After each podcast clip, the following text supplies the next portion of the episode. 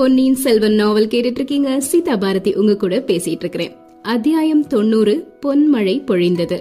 சின்ன பழுவேட்டரையருக்கு அந்த ஆனை மலையில நடந்த விஷயங்கள் எல்லாத்தையுமே வந்தியத்தேவன் குந்தவை கிட்ட சொல்லிட்டு இருக்கிறாரு அது எல்லாத்தையும் கேட்டுட்டு குந்தவை சொல்றாங்க நீங்க சொல்றதெல்லாம் உண்மையா? இல்லனா புனை கதையா நீங்க புனை கதைகளை சொல்றதுல வல்லவர் அப்படிங்கறது எல்லாருக்குமே தெரியும்.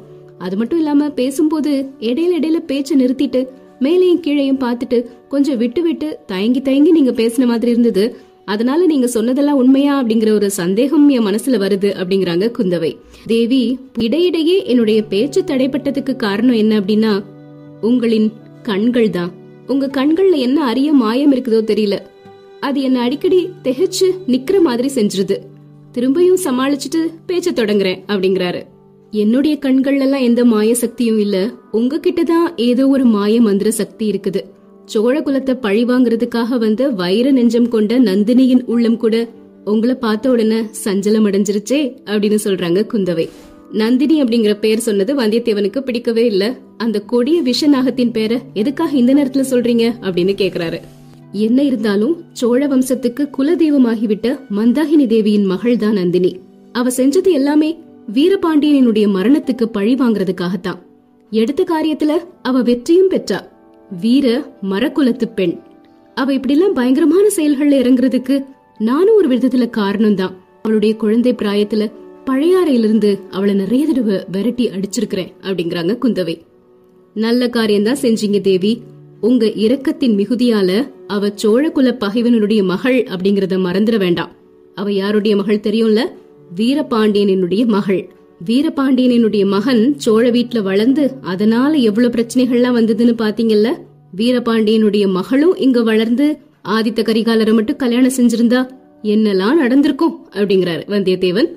குந்தவை கேக்குறாங்க நந்தினி வீரபாண்டியனின் மகள் அப்படிங்கறது உண்மைதானா? ஆமா தேவி. நந்தினி ஆதித்த கரிகாலர் கிட்ட அப்படி சொன்னத என்னுடைய காதுல நானே கேட்டேன். பெரிய பழுவேட்டரையரும் கேட்டாரு. அதுதான் பெரிய பழுவேட்டரையர் மனச அடியோட மாத்தி அவருக்கு அவ்வளோ கோவத்தை உண்டாக்குச்சு. அந்த கொடிய வார்த்தை தான் இளவரசர் ஆதித்த கரிகாலரின் உயிருக்கு யமனா முடிஞ்சது. இப்படி நந்தினிய பத்தி பேசுறது வந்தியத்தேவனுக்கு அவ்வளவா பிடிக்கல அப்படின்னு தெரிஞ்சதுக்கு அப்புறமா குந்தவை திரும்ப வந்தியத்தேவன் கிட்ட சொல்றாங்க ஐயா நீங்களும் என்னுடைய சகோதரனும் சேர்ந்து சதி செஞ்சு உத்தம சோழர் அப்படிங்கிற மதுராந்தகரோட தலையில மணிமகுடத்தை சூட்டிட்டீங்க. உத்தம சோழருக்கு நீங்க ரொம்ப நன்மை செஞ்சுட்டுதான் நான் நினைக்கல. இப்போ சோழ சாம்ராஜ்யத்தின் பாரத்தை வகிக்கிறது அவ்வளோ எளிதான காரியமே கிடையாது அப்படிங்கிறாங்க. தேவி சோழ சாம்ராஜ்ய பாரத்தை வகிக்கிறது இப்போ கஷ்டமான காரியம்தான். ஆனா அத உத்தம சோழரா தாங்க போறாரு? அவரு தன்னுடைய அம்மாக்கு உதவியா ஆலய திருப்பணியில ஈடுபட்டு காலம் கழிக்க போறாரு.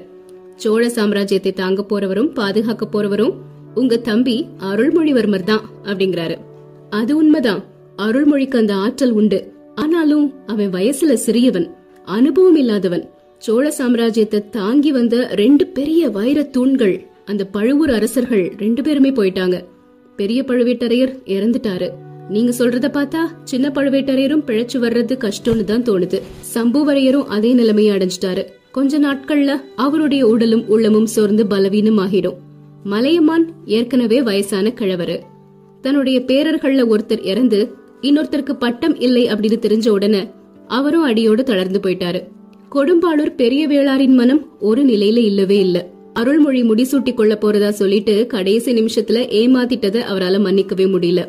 இப்படிப்பட்ட சூழ்நிலையில அருள்மொழி தனியா இருக்கிற மாதிரி தோணுது. என்னுடைய தம்பிக்கு உதவி செய்யறதுக்கு துணைவர்கள் வேணும். வாழ்வலி தோல்வலி மட்டும் இல்லாம அறிவு திறமையும் வாய்ந்த உற்ற நண்பர்கள் அவனுக்கு வேணும் அப்படிங்கிறாங்க குந்தவை. ஆமா தேவி நல்ல வேளையா பார்த்திபேந்திர பல்லவர் இருக்கிறாரு அப்படிங்கிறாரு வந்தியத்தேவன். பார்த்திபேந்திரனா அவனுடைய துணை அருள்மொழிக்கு கிடைக்கும்னு நம்ப முடியாது. அவரை ஊரை விட்டு அனுப்பிட்டு உத்தம சோழருக்கு முடிசூட்டியதுல பார்த்திபேந்திரனுக்கு பயங்கரமான கோவம். அதை விட அருள்மொழி தன்னுடைய அந்தரங்க தோழரா உங்களை பாவிக்கிறது பார்த்திபேந்திரனுக்கு பிடிக்கவே இல்ல. அது மட்டுமா சிவாலயத்துக்கு மலர் தொடுத்து கொண்டிருந்தவரு திடீர்னு சிம்மாசனம் ஏறி மணிமுகுடம் சூட்டி கொண்டத பார்த்திபேந்திரனால பொறுத்துக்கவே முடியல. கடல்ல படகு விட்டு கொண்டிருந்த பூங்குழலி சிம்மாசனம் ஏறியதும் அவருக்கு பிடிக்கல. நான் இங்க வரவே மாட்டேன். பழைய பல்லவ நாட்டுக்கு என்ன சுதந்திர மன்னனா மாத்தி சிலாசாசனம் எழுதக்கூடிய உரிமை வேணும் அப்படின்னு சக்கரவர்த்தி கிட்ட கேட்டாரு. அந்த உரிமையை கொடுக்கறதுக்கு என்னுடைய தந்தை சம்மதிச்சிட்டாரு. அதோட நிறுத்தல பார்த்திபேந்திரன். என்ன கேட்டார் தெரியுமா? இதுக்கு முன்னாடி ஒரு சமயம் பல்லவ அரசகுமாரி சோழகுமாரன் ஒருத்தனை கல்யாணம் பண்ணிக்கிட்டாளாம். அதுக்கு ஈடா என்னைய அவருக்கு கல்யாணம் பண்ணி வைக்கணும் அப்படின்னு கேட்டாரு. அப்படின்னு குந்தவை சொல்றாங்க. இத கேட்டோன்னு வந்தியத்தேவனுடைய முகம் அப்படியே மாறி முகத்துல வந்து ஒரு வேதனை தெரிய ஆரம்பிச்சது. அதை மறைச்சுக்கிறதுக்காகவே முகத்தை வேற பக்கமா திருப்பிக்கிறாரு. அதுக்கு சக்கரவர்த்தி என்ன சொன்னாரு அப்படின்னு கேக்குறாரு. சக்கரவர்த்தி என்ன சொல்ல முடியும்? அது அவருடைய மகளின் விருப்பத்தை பொறுத்தது இல்லையா? சக்கரவர்த்தி அவருடைய மகளைத்தான் கேட்டாரு. சக்கரவர்த்தி மகள் அதுக்கு என்ன பதில் சொன்னாங்க? பார்த்திபேந்திரனை கல்யாணம் பண்ணிக்க சம்மதம் இல்லைன்னு சொல்லிட்டாங்க. ஏன்? எதனால? அப்படின்னு வந்தியத்தேவன் ஒரு மாதிரி அடங்காத ஆர்வத்தோட கேக்குறாரு. ஒரு பெண்ணின் மனசுல இருக்கிறத அறிய முடியாம அவ வாய்னாலே சொல்லணும் அப்படின்னு எதிர்பார்க்கக்கூடிய ஆண்மகனை பத்தி என்னன்னு சொல்றது அப்படின்னு சொல்றாங்க குந்தவை. தேவி பழம்பெரும் பல்லவ குலத்தில் வந்த பார்த்திபேந்திரன் கோரிய அதே கோரிக்கையை தங்குறதுக்கு ஒரு குடிசை நிழலும் இல்லாத அனாதை வாலிபன் ஒருத்தன் வெளியிட்டால் அதை பத்தி சக்கரவர்த்தி என்ன நினைப்பாரு அப்படின்னு கேக்குறாரு. தன்னுடைய மகளுடைய விருப்பம் என்னன்னு கேட்பாரு அது மாதிரி தான் பதில் சொல்லுவாரு. தேவி சக்கரவர்த்தியின் திருக்குமாரி என்ன பதில் சொல்லுவாங்க என்னுடைய தந்தை எனக்கு ஒரு சுயம்பரம் நடத்தி அதுக்கு இந்த பரந்த தேசத்துல இருக்கக்கூடிய எல்லா ராஜகுமாரர்களையும் கூப்பிட்டாருன்னா என்னோட கையில இருக்கக்கூடிய மாலைய அவங்க யார் கழுத்துலயும் போட மாட்டேன். தஞ்சை கோட்டையிலிருந்து தப்பிச்சு ஓடி வந்து பழையாறை ஆலயப்பட்டரின் துணையோட ஓடம் ஏறி ஓடையை கடந்து அரண்மனை தோட்டத்துக்குள்ள புகுந்து என்ன தனிமேல சந்திச்ச அனாதை வாலிபர். அத்தனை அரசகுமாரர்களுக்கும் மத்தியில எங்கேயாவது இருக்கிறாரா? அப்படின்னு தேடுவேன். அவருடைய கழுத்துல தான் என்னுடைய கையில இருக்கக்கூடிய சுயம்பர மாலைய போடுவேன் அப்படிங்கிறாங்க. வந்தியத்தேவனுடைய காதுகள்ல ஆயிரம் கிண்கிணிகள் ஒலிச்ச மாதிரி இருந்தது. வானத்திலிருந்து பொன் மழை பொழியிற மாதிரி இருந்தது. தளிர்களும் மலர்களும் குலுங்கிய மரங்களின் உச்சியில வர்ண பட்டு பூச்சிகள் இறகுகளை விரித்து நடனம் ஆடின மாதிரி தோணுது. தேவி நீங்க இப்ப சொன்ன வார்த்தைகள் என்னை அமுது உண்டவனாக செய்து விட்டன எனக்கு புத்துயிரே வந்துருச்சு அப்படிங்கிறாரு. குந்தவை சொல்றாங்க வந்தியத்தேவனை பார்த்து ஐயா ஒண்ணு மட்டும் நினைவுல வச்சுக்கோங்க. நீங்க போற இடத்துல எத்தனையோ அபாயங்கள் உங்களுக்கு ஏற்படும். எவ்வளவோ போர்க்களங்கள்ல போர் செய்வீங்க. பகைவர்கள் வஞ்சக சூழ்ச்சியால உங்களை மேலுலகம் அனுப்ப முயற்சிப்பாங்க. அப்படி ஏதாவது உங்க உயிருக்கு அபாயம் நேர்ந்ததுன்னா இந்த தொல் பெருமை வாய்ந்த சோழகுலத்தில் பிறந்த ஒரு இளவரசி கல்யாணம் ஆகுறதுக்கு முன்னாடியே கைம்பெண் ஆவா அப்படிங்கறத மறந்துடாதீங்க அப்படின்னு சொல்றாங்க. தேவி இந்த விரிந்து பரந்த உலகத்துல நான் எங்க போனாலும் எத்தனை கஷ்டங்களுக்கு உட்பட்டாலும் ஒரு நாள் கட்டாயம் திரும்பி வருவேன். திரும்பி வந்து உங்களை கரம் பிடிச்சு மணந்து கொள்வேன். என்னுடைய இந்த மனோரதம் நிறைவேற வரைக்கும் என்னை யமன் நெருங்கவே மாட்டான். அமுதம் உண்ட அமரனாகவே இருப்பேன் அப்படின்னு சொல்றாரு ஒரு உணர்ச்சி ததும்பக்கூடிய குரல்ல வந்தியத்தேவன். அவர் பேசினத குந்தவை அப்படியே மெய் மறந்து கேட்டு ரசிச்சுக்கிட்டே இருக்கிறாங்க. அப்போ திடீர்னு அக்கா அக்கா அப்படின்னு வானதியின் குரல் கேக்குது கேட்ட உடனே ரெண்டு பேருமே திரும்பி பாக்குறாங்க. வானதி வந்தியத்தேவன் கிட்ட வந்து அக்கா இவருக்கு ஒரு அவசரமான ஓலை வந்திருக்குது. மணிமேகலையின் அண்ணன் கந்தன்மாறன் கிட்ட இருந்து வந்திருக்கு அப்படின்னு சொல்றாங்க. அத்தியாயம் தொண்ணூத்தி ஒன்று மலர் உதிர்ந்தது. வந்தியத்தேவன் ஓலைய படிக்கிறாரு. படிச்ச உடனே அவருடைய முகத்துல தோன்றிய கவலை குறி ரெண்டு பெண்களினுடைய கவனத்தையும் திசை திருப்புது. என்ன செய்தி? கந்தமாறன் என்ன எழுதியிருக்கிறான்? அப்படின்னு குந்தவை கேக்குறாங்க. நீங்களே படிச்சு பாருங்க அப்படின்னு வந்தியத்தேவன் ஓலைய குந்தவை கிட்ட கொடுக்கறாரு. ஓலையில என்ன எழுதியிருக்குது அப்படின்னா என்னுடைய அருமை தோழனாகிய வந்தியத்தேவனுக்கு நான் உனக்கு செஞ்ச குற்றங்கள் இழைத்த அநீதிகள் எல்லாத்தையும் மன்னிச்சிரு. என்னுடைய சகோதரி மணிமேகலைய கடைசி முறை பார்ப்பதுக்காக உடனடியா புறப்பட்டு வந்து சேர்ந்துரு. இப்படிக்கு கந்தமாறன் அப்படின்னு எழுதியிருக்கிறாரு. குந்தவை படிச்சுட்டு மணிமேகலை கிடைச்சிட்டா போலையே அப்படிங்கிறாங்க. என்ன? மணிமேகலை எங்க போயிருந்தா? வந்தியத்தேவன் வியப்போட கேக்குறாரு. செம்பியன் மாதேவி மணிமேகலை என் கூடவே இருக்கட்டும் அப்படின்னு எவ்வளவோ சொன்னாங்க. கந்தமாறனும் அதுக்கு சம்மதிச்சிட்டாரு. ஆனா மணிமேகலுடைய அப்பா சம்புவரையர் அதுக்கு சம்மதம் சொல்லல. கந்தமாறன் எல்லை பாதுகாப்புக்கு போயிருவான் அப்படின்னும் என்னுடைய மகளாவது என் கூட இருக்கணும் அப்படின்னு வற்புறுத்தி அவளை கூட்டிட்டு போனாரு.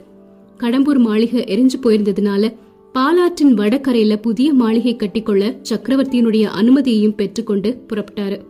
வழியில வீரநாராயணபுரத்துக்கு பக்கத்துல இரவு நேரத்தை கழிக்கிறதுக்காக ஒரு கூடாரம் போட்டு தங்கியிருக்கிறாரு. அடுத்த நாள் காலையில பொழுது விடிஞ்சு பார்த்தா மணிமேகலையே காணும். ஒருவேளை இங்க திரும்பி வந்துட்டாளோ அப்படின்னு நினைச்சு தேடி பாக்குறதுக்காக ஆள் அனுப்புனாரு இங்க வரல அப்படின்னு சொல்லி அனுப்பிட்டோம். அதுல இருந்து எங்களுக்குலாம் ஒரே கவலையா இருந்துச்சு. நாலா திசைகள்லயும் ஆட்கள் தேடிட்டு இருக்கிறதா செய்தி கிடைச்சது. ஆனா இப்ப இந்த ஓலையை பார்க்கும் பொழுது மணிமேகலை இருக்கக்கூடிய இடம் அவங்களுக்கு தெரிஞ்சிருச்சு. அவளை கண்டுபிடிச்சிட்டாங்க அப்படின்னு தோணுது. அப்படின்னு சொல்றாங்க குந்தவை. அவளை நான் போய் பாக்குறதுல என்ன பயன்? என்ன அவ அடையாளம் தெரிஞ்சு கொள்ள போறதே இல்லையே அப்படிங்கிறாரு வந்தியத்தேவன். இருந்தாலும் நீங்க கண்டிப்பா போகணும். கடைசி முறையா அப்படின்னு கந்தமாறன் எழுதியிருக்கிறான். அதோட பொருள் என்னங்கிறது தெரியல அப்படிங்கிறாங்க குந்தவை. அதுக்கப்புறம் அவளை நான் பார்க்க கூடாது அப்படின்னு கட்டுப்பாடு விதிக்க போறானா என்ன? இல்லன்னா ஏதாவது ஒரு புத்த மடத்துல கொண்டு அவளை சேர்த்துற போறானா? என்னன்னே புரியலையே அப்படின்னு குழம்புறாரு. குந்தவை சொல்றாங்க நீங்க ஒரு நாள் பிரயாணம் செஞ்சா எல்லாமே தெரிஞ்சிரும் அப்படின்னு. அவரும் அதுக்கு சரின்னு ஒத்துக்கிறாரு.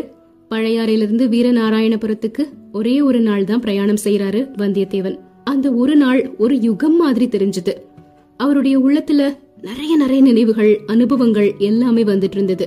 முதன் முதலா வந்தியத்தேவன் இந்த வழியா தஞ்சைக்கு போன போது எத்தனை எத்தனையோ இனிய காட்சிகளை எல்லாம் பார்த்தாரு. எவ்வளவோ ஆகாச கோட்டையெல்லாம் கட்டினாரு. ஆனா அதெல்லாம் வெறும் ஆகாச கோட்டை தான் அப்படின்னு சொல்ல முடியாதே. நடக்க முடியாத பல காரியங்கள் நடந்துருச்சு. தமிழகமெல்லாம் போற்றி கொண்டாடி கொண்டிருக்கும் வீர இளவரசரை. தன்னோட கையில வந்த சாம்ராஜ்ய மகுடத்தை இன்னொருத்தர் தலையில சூட்டி அதனால மலையை விட உயர்ந்து தியாக சிகரமாக விளங்கக்கூடிய பொன்னியின் செல்வரை உயிர் நண்பனா பெற்றிருக்கிறாரு. அப்படிப்பட்ட பொன்னியின் செல்வர் போற்றி வணங்கும் இளைய பிராட்டி குந்தவையின் இதயத்துல வந்தியத்தேவன் இடம் பிடிச்சிருக்கிறாரு. இதெல்லாம் என்னுடைய சாமர்த்தியத்தினால அப்படின்னு நான் சொல்ல முடியுமா? ஒரு நாளும் இல்ல. கடம்பூர் மாளிகைக்கு அன்னைக்கு ராத்திரி தற்செயலா போய் சேர்ந்தது. அங்க சிற்றரசர்கள் செஞ்ச சதி ஆலோசனைய அறிஞ்சது. அதுக்கப்புறம் நடந்த நிகழ்ச்சிகள் இதெல்லாம் தான் அதுக்கு காரணம். இந்த எட்டு மாத காலத்துக்குள்ள எவ்வளவோ காரியங்கள் நடந்து முடிஞ்சிருச்சு. ஆதித்த கரிகாலர் இறந்து போயிட்டாரு. வால் நட்சத்திரத்துக்கும் ஆதித்த கரிகாலருக்கும் சம்பந்தம் இருக்க முடியுமா? மிக மிக நெருக்கடியான சந்தர்ப்பங்கள்ல கூட எதிர்பாராத விதமா நிறைய உதவிகள் எனக்கு கிடைச்சிருக்குது. கந்தமாறன் எத்தனையோ தீங்குகள் அப்புறம் செஞ்சாலும் முத முதல்ல அவன் செஞ்ச உதவிய என்னைக்குமே மறக்க முடியாது. ஆழ்வார்க்கடியான் எனக்கு எவ்வளவோ உதவி செஞ்சிருக்கிறாரு. மோகினி உருவம் கொண்ட ராட்சசி நந்தினி கூட எனக்கு உதவி செஞ்சாளே. ஓடக்கார பெண் பூங்குழலி செஞ்சிருக்கிற உதவிய ஈரேழு பிறவிகள்லயும் மறக்க முடியாது. அப்புறம் சேந்தனமுதன் செஞ்ச உதவிய என்னன்னு சொல்றது? அதுக்கு ஈடு இணை உண்டா? தனாதிகாரி பெரிய பழுவேட்டரையர். தன்னுடைய நெடிய திருமேனில அறுபத்தி நான்கு போர்க்காயங்களை தாங்கிய அந்த மகா வீரரை பார்க்க கொடுத்து வச்சா அதுவே பெரிய பாக்கியம்னு நான் நினைச்சிட்டு இருந்தேன். ஆனா அவரை பார்த்ததோட இல்லாம அவருடைய அனாவசியமான கோவத்துக்கும் வெறுப்புக்கும் உள்ளாக நேர்ந்தது. கடைசியா அத்தனைக்கும் அவர் பரிகாரம் செஞ்சுட்டாரு. அவர் எரிஞ்ச கத்தி குறித்தவரை ஆதித்த கரிகாலரை கொன்னுட்டதா ஒப்புக்கொண்டு எனக்கு வர இருந்த விபரீதமான பழியிலிருந்தும் கொடுந்தண்டனிலிருந்தும் என்ன காப்பாத்தினாரு. இவங்க எல்லாரும் இருக்கட்டும். அந்த பேதை பெண் மணிமேகலை அவ எதுக்காக என் மேல இவ்ளோ தெய்வீகமான அன்பு வைக்கணும்? ஏன் இப்படி பைத்தியமா இருக்கணும்? என்ன காப்பாத்துறதுக்காக கொலை குற்றத்தை அவ எதுக்காக ஏத்துக்கணும்? எல்லாம் அந்த மூடன் கந்தமாறனால வந்த வினை. முதல்ல கந்தமாறன் மணிமேகலை கிட்ட என்ன பத்தி இந்திரன் சந்திரன் அர்ஜுனன் மன்மதன் எல்லாம் சொல்லி புகழ்ந்திருக்கிறான். அப்பவே அந்த பொண்ணுக்கு என் மேல ஆசை வந்துருச்சு. திடீர்னு வந்து என்னுடைய தங்கையை நீ மறந்துடு பெரிய இடத்துல அவளை கொடுக்க போறோம். அப்படின்னு கந்தமாறன் சொன்ன உடனே நான் உண்மையாவே மணிமேகலைய மறந்துடணும்னு நினைச்சேன். இளைய பிராட்டிய சந்திச்சதுக்கு அப்புறமா என்னுடைய மனசு மாறிடுச்சு ஆனா மணிமேகலை அவ மனச மாத்திக்கவே இல்ல. ஆஹா எவ்ளோ இனிய குணம் படைத்த பெண் எவ்ளோ அடக்கம். அவளுடைய மனம் எவ்ளோ தூய்மையானது.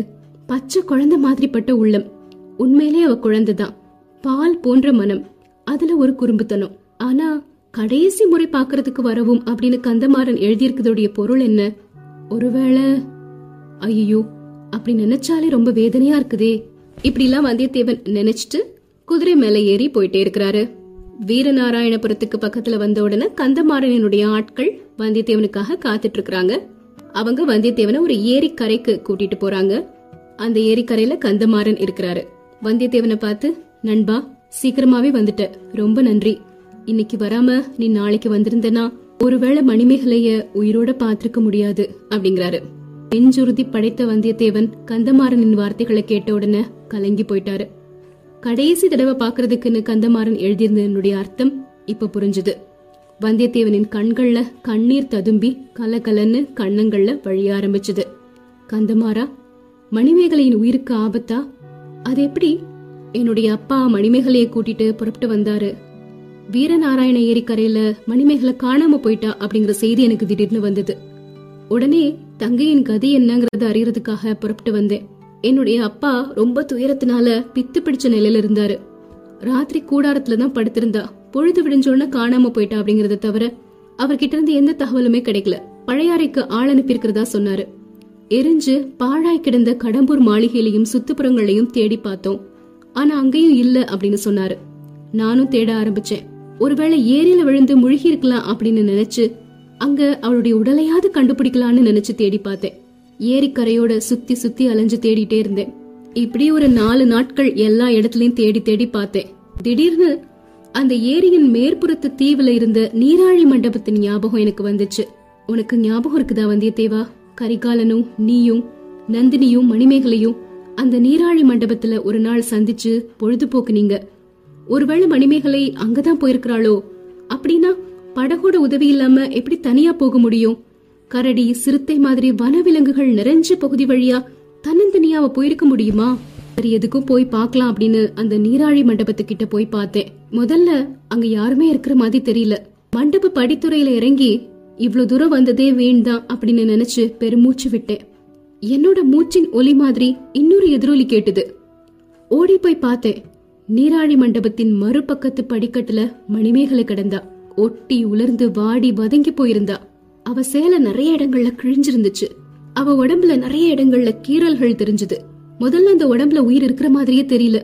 பல நாள் பட்னி கிடந்து திக்கு திசை தெரியாம காட்டுல அலைஞ்சு கடைசியில களைச்சு விழுந்து இறந்து போனவளின் உடல் மாதிரி தான் இருந்தது. அத பார்த்த உடனே என் உள்ளத்துல ஆயிரம் வேல்கள் பாயிறது மாதிரி வேதனை வந்தது. மணிமேகலை எடுத்து மடியில போட்டுக்கிட்டேன். தண்ணீர் நிறைய எடுத்துட்டு வந்து முகத்துல தெளிச்சு வாயில ஊத்தி பார்த்தேன். சூடு பிறக்கிற மாதிரி உடம்பெல்லாம் தேய்ச்சேன். கொஞ்ச நேரத்துல மணிமேகலை கண் திறந்து என்ன பார்த்தா. அண்ணா நீதானா? நான் நினைச்சது உண்மைதான். நான் சொர்க்கத்துக்கு போனா உன்னையும் அவரையும் பார்க்கலான்னு நினைச்சேன். அவர் எங்க? அப்படின்னு மெல்லிய குரல்ல கேட்டா. பொங்கி வந்து அழுகிய அடக்கிட்டு வருவாருமா வருவாரு அப்படின்னு சொன்னேன். அவ உடம்புல உயிர் இருக்கிறதுக்கு என்னென்ன முயற்சியெல்லாம் செய்யணுமோ எல்லாத்தையுமே செஞ்சேன். அவசரமா ஓலை எழுதி உனக்கும் அனுப்பி வச்சேன் அப்படின்னு சொல்றாரு. நண்பா நீ என்னுடைய ஓலையை மதிச்சு வந்ததுக்காக முதல்ல நான் நன்றி சொல்லிக்கிறேன். மணிமேகலை இனி ரொம்ப நாள் உயிரோடு இருக்க மாட்டா. அணையும் தருவாயில் இருக்கக்கூடிய தீபச் சுடரை தூண்டிவிட்டால் அது கொஞ்ச நேரம் எரியும் இல்லையா? அந்த மாதிரி தான் அவளுடைய உயிர் சுடர் பிரகாசிக்குது. முக்கியமா உன்னை பார்க்கக்கூடிய ஆசைதான் அவளை இன்னும் உயிரோட வச்சிருக்குது. நாம எல்லாரும் சொர்க்கத்துல இருக்கிறதா அவ நம்பிட்டு இருக்கிறா. அதுக்கு மாறா நீ எதுவும் சொல்ல வேண்டாம். அவளை பார்த்த உடனே கண்டிப்பா உனக்கு துக்கம் வரும். அதை கட்டுப்படுத்திட்டு முகமலர்ச்சியோட நீ பேசணும் அப்படின்னு கேக்குறாரு கந்தமாறன். வந்தியத்தேவன் அப்படி சரின்னு ஒத்துக்கிறாரு. நீராழி மண்டபத்தை நோக்கி அவங்களுடைய படகு போகுது. படகுல இருந்து இறங்குறாங்க. மணிமேகலை ஒரு பாட்டு பாடுற மாதிரி சத்தம் கேக்குது. பாடல் முடிகிற வரைக்கும் வந்தியத்தேவன் படிக்கட்டிலே காத்துட்டு இருக்கிறாரு முடிஞ்ச உடனே படிகள்ல ஏறி மண்டபத்தை வந்து அடைகிறாரு மணிமேகலை வந்தியத்தேவனை பார்த்த உடனே கையில வச்சிருந்த யாழை கீழே உருட்டி விட்டுட்டு எழுந்திருக்க முயற்சி செய்யறாங்க உடல்ல பலம் இல்லாததுனால கால்களை ஊன்றி நிக்கவே முடியாம தள்ளாடி கீழே விழ பார்த்தாங்க. வந்தியத்தேவன் வேகமா போய் மணிமேகலை கீழே விழாம தாங்கி பிடிச்சுக்கிறாரு. மணிமேகலைய தன்னுடைய மடியில படுக்க வைக்கிறாரு. மணிமேகலை வந்தியத்தேவன் முகத்தை அண்ணாந்து பாக்குறாங்க. அவள் படுத்திருப்பது அவனுடைய மடியில் தானா அப்படின்னு பலமுறை பார்த்து உறுதி செஞ்சுக்கிறாங்க. என்னுடைய அண்ணன் என்னை ஏமாத்தல. சொர்க்கம் வெறும் கனவு இல்ல. இந்த அற்புதம் பொய் இல்லை. அப்படின்னு மணிமேகலையின் இதழ்கள் மெதுவா முணுமுணுத்து கொண்டிருந்தன. எவ்வளவு அடக்கிக் கொள்ள பார்த்தாலும் முடியாம கண்கள்ல நீர் ததும்ப ஆரம்பிச்சது. மணிமேகலையின் முகத்துல வந்தியத்தேவனின் கண்ணீர் துளிகள் முத்து மாதிரி உருண்டு விழுந்தன. மாதுளை மொட்டு மாதிரி இருந்த மணிமேகலையின் இதழ்கள் விரிந்து ஏதோ மதுரமான சொற்களை சொல்ற மாதிரி இருந்தது. வந்தியத்தேவன் எவ்வளவோ கவனமா கேக்குறாரு. ஆனா மணிமேகலை என்ன சொன்னாள் அப்படிங்கறது அவருக்கு தெரியவே இல்ல. எதுக்காக தெரிஞ்சுக்கணும்? அவ சொன்னது என்ன வார்த்தைகளா இருந்தா என்ன?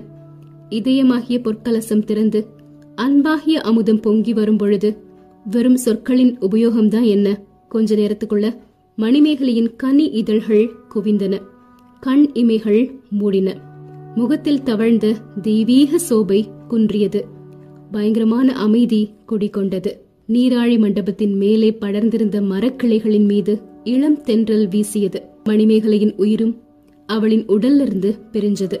உடலை பிரிந்த உயிர் எங்க போச்சு? எந்த வழியா போச்சு?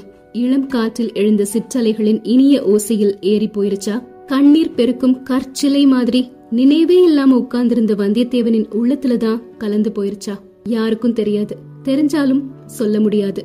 ஒண்ணு மட்டும் நிச்சயம். வேடிக்கையும் விளையாட்டும் குறும்பும் குதூகலமும் துணிவும் துடுக்கும் துணிச்சலும் உருக்கொண்டவனாக இருந்த வந்தியத்தேவனை இனி நாம பார்க்க போறதில்ல. கனிந்த உள்ளமும் கருணையும் விவேகமும் வந்தியத்தேவனை அந்த கணத்துல வந்து சேர்ந்தன. மணிமேகலை ஆகிய தெய்வம் வந்தியத்தேவனின் இதய கோயிலில் குடிகொண்டாள். இனி வந்தியத்தேவன் எங்க போனாலும் என்ன காரியம் செஞ்சாலும் அந்த மணிமேகலை தெய்வம் அவனுக்கு துணை புரியும். வல்லவரையின் வந்தியத்தேவன் நிறைய நிறைய நல்ல பணிகள் செய்ய போறாரு. அவரை அறிந்த அனைவராலும் வந்தனை செய்வதற்கு உரியவனாக விளங்க போறாரு. வீரனே உன்னிடமிருந்து தற்சமயம் விடை பெற்றுக் கொள்கிறோம். உன் துயரம் நிறைந்த சிந்தனைகளில் நாங்க குறுக்கிட விரும்பல. அருள்மொழிவர்மனின் அருமை நண்பனே நீடூழி நீ வாழ்வாயாக. வீரத் தமிழரின் மரபில் உன் திருநாமம் என்றும் நிலைத்து விளங்குவதாக. முற்றும். இப்படி கல்கி அவர்கள் எழுதிய அந்த மாபெரும் நாவலாகிய பொன்னியின் செல்வன் நிறைவு பெறுகின்றது. எத்தனையோ கதாபாத்திரங்கள் எத்தனையோ சுவாரஸ்யமான நிகழ்வுகள் எவ்வளவோ அழகான தமிழ் வர்ணனைகள் படிக்கிற ஒவ்வொருத்தருடைய மனசுலையும் ஆழமான பல உணர்வுகளையும் பல இனிமைகளையும் தூண்டிவிடக்கூடிய ஒரு அற்புதமான நாவல்.